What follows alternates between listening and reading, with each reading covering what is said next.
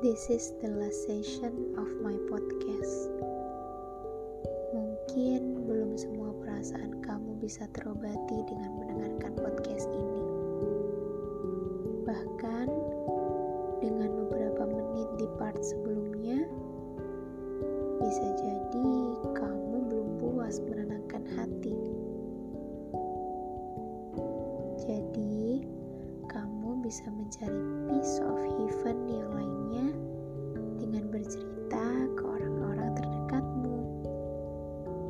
Jadi Rinta yang cantik, baik, dan hebat selalu ya.